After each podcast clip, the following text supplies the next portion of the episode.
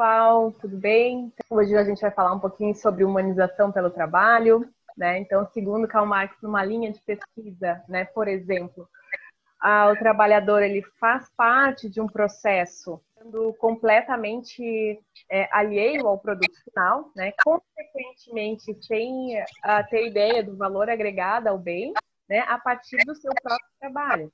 Mas a gente sabe que é pelo trabalho ao longo da história que o indivíduo ele se humaniza e domina e transforma a natureza de acordo com as suas necessidades, né? E isso acaba sendo chamado de trabalho alienado, porque o indivíduo perde a sua humanidade e acaba se tornando apenas força de trabalho, acaba se tornando um objeto, uma é. coisa. Então, para responder essas e outras questões, hoje a gente traz aqui a Ivna Machado, que trabalha na área de qualidade já há uns 20 anos. Tudo bem, Ivna? Tudo bem, eu estou no Paraná, mas sou natural de Pelotas. E aqui a gente tem é, tido diversas experiências profissionais e também no âmbito é, pessoal. Né?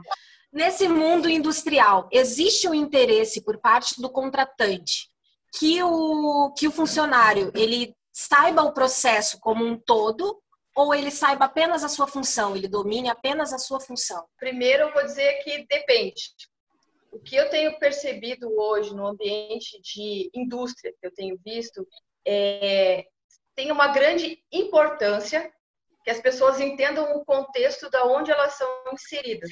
Não basta tu entrar para uma função e saber fazer a tua função específica, mas tu tem que saber que a tua atividade ela é importante e ela compõe um, um todo, né, que é a empresa e o seu produto final, inclusive com foco no cliente, que vai ser sempre esse objetivo.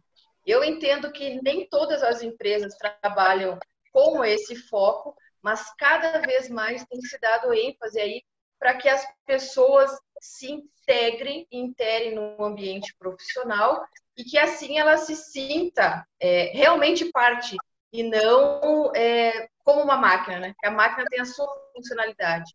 Então, eu entendo que a gente tem muito ainda como indústria, como gestor, para evoluir nesse assunto, mas um grande passo já foi dado e a gente tem percebido aí grandes empresas trabalhando em prol né, das pessoas, para valorização pessoal. E assim, ativamente, né, como se dá essa transformação para ter essa perspectiva mais humanizada, né? Então, fazendo uma análise, olhando assim como empresa e olhando também como funcionário, né? Qual é a parte da empresa para que haja realmente uma perspectiva para que aquele funcionário não seja um funcionário alienado, né?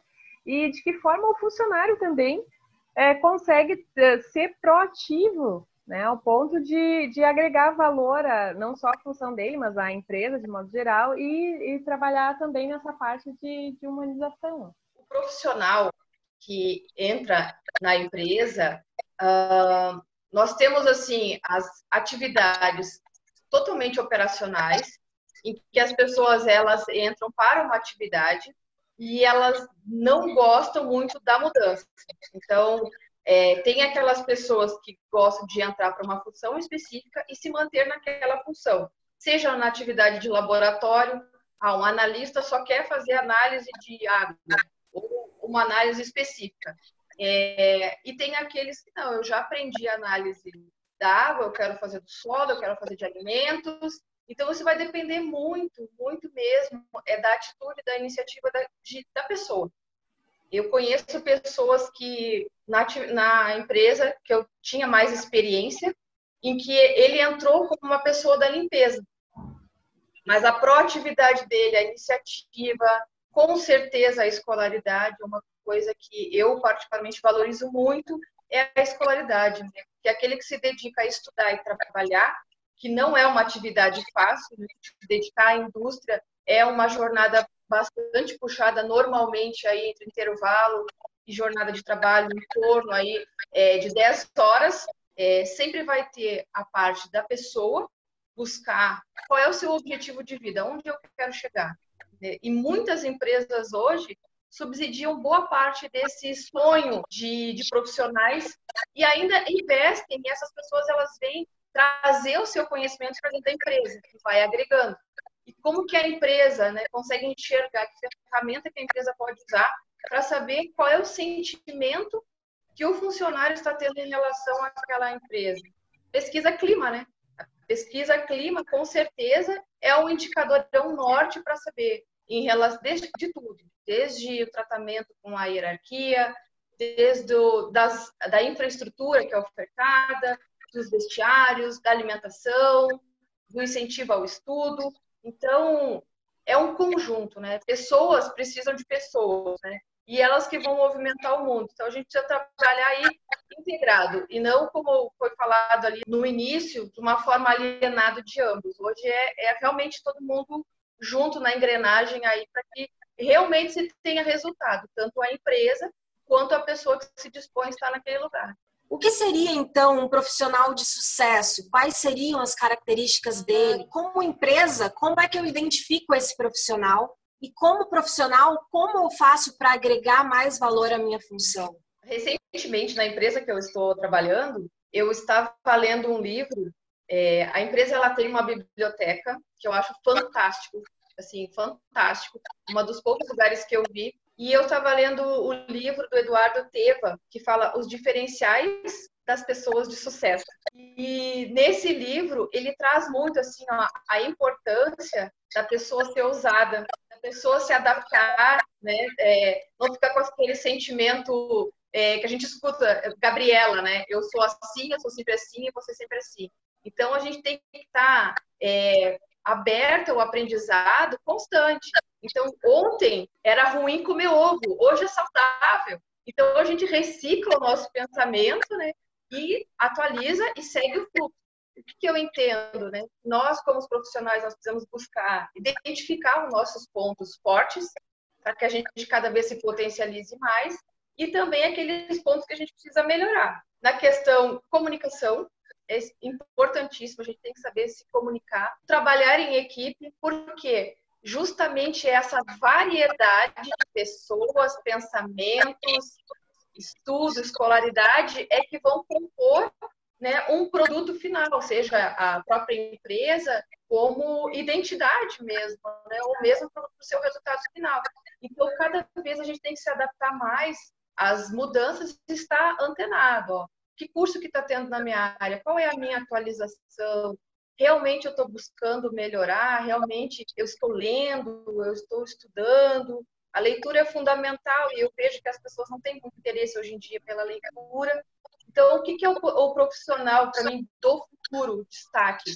É aquela pessoa que tem atitude. Eu vejo que um colega está precisando de trabalho, eu me disponho a ajudar eu vejo que tem algo que possa ser feito, eu não preciso que ninguém me peça. Eu vou lá e faço porque eu sei que deve ser feito.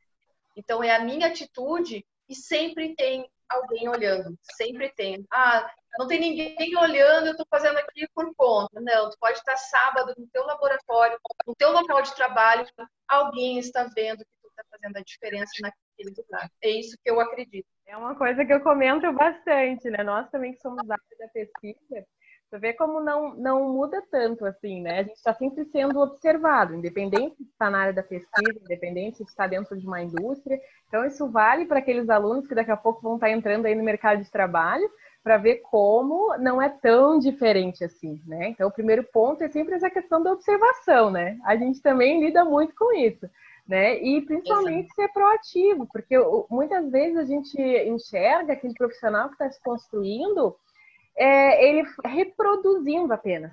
Né? E aí tu fica te perguntando, né, que tipo de profissional vai ser essa pessoa? Ela apenas reproduz aquilo que passaram para ela, né? Mas tu não vê ela tendo uma iniciativa. Às vezes de coisas até simples. Bom, um rótulo que caiu, tu não vê a pessoa, né, colocando um rótulo novo, imprimindo, identificando, mantendo as normas de segurança, enfim, porque é uma coisa simples, mas é um, um detalhe que faz toda a diferença num laboratório.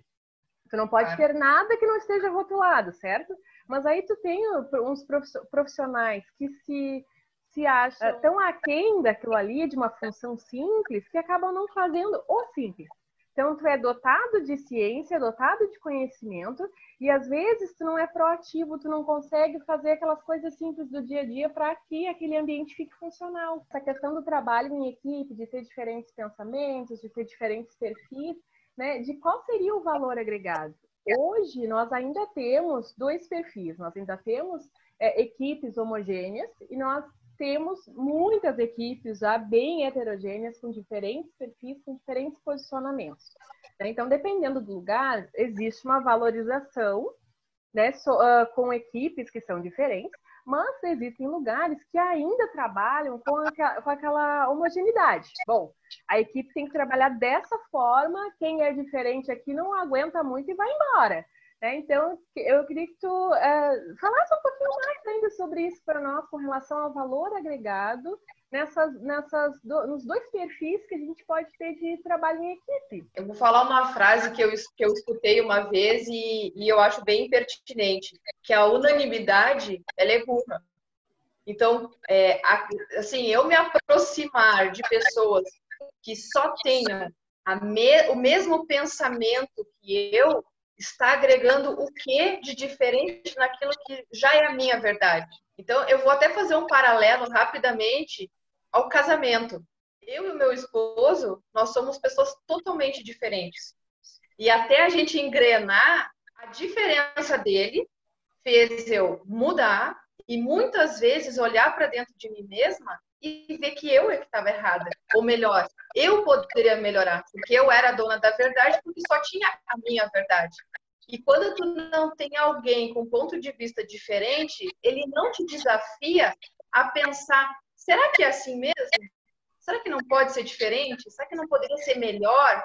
E de repente vem alguém com uma, uma ideia diferente, mas dependendo do profissional, porque não foi ele que deu a ideia, ele já barra. Não, isso eu não quero, porque nós não vamos mudar. Foi sempre assim eu não me adapto a ambiente assim, ambiente fechado, né, ambiente quadrado, porque a gente não consegue evoluir, trabalha sempre da mesma forma, ele está fadado assim, não dá certo, do meu ponto de vista. Então, eu vejo é, times realmente dispostos a trabalharem juntos, mesmo com as diferenças. Então, tem que se chegar a um consenso. As empresas trabalham dessa forma. Times, às vezes, têm aquelas discussões acaloradas, mas que se chega a um resultado que se visa melhor para a empresa. Fazendo o mestrado, eu vi a diferença de pessoas que vêm de cidade grande para pessoas do interior. Deu choque de cultura. E as pessoas querendo colocar a sua verdade sobre o outro. E até o, o Mário Sérgio Portela, ele fala, né? Eu posso ser feliz ou eu posso ter razão. Então, tem vezes que eu posso ser feliz e a verdade do outro não me afeta em nada.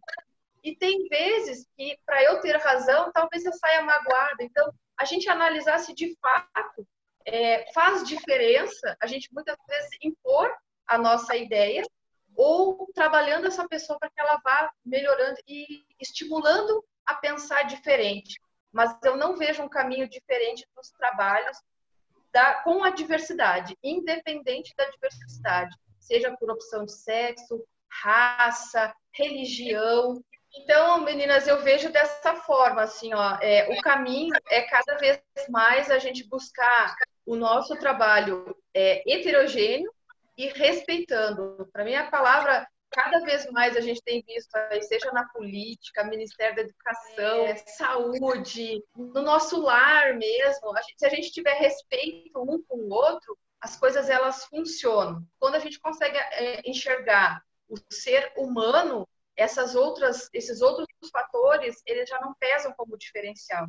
O diferencial, do meu ponto de vista, tem que ser a pessoa, né? O trabalho harmônico dentro daquilo que a gente se dispõe a fazer. Ivna, muito obrigada pela participação. Obrigada, foi ótimo. Beijo. Beijo, meninas, muito obrigado. É, fico muito feliz de ter sido lembrada aí, né, por grandes mulheres aí que com certeza já fazem diferença no seu local. É, e dizer para vocês e para todas as, as mulheres que estão nos ouvindo que continuem firmes, fortes e tenham um objetivo. Nós temos que ter um objetivo. E no momento que a gente tem um sonho, aquele sonho ele é possível ser materializado desde que a gente acredite primeiramente em nós. Né? Então, é isso que eu desejo para todos. Sucesso, muita paz e prosperidade. Mais uma vez, obrigada.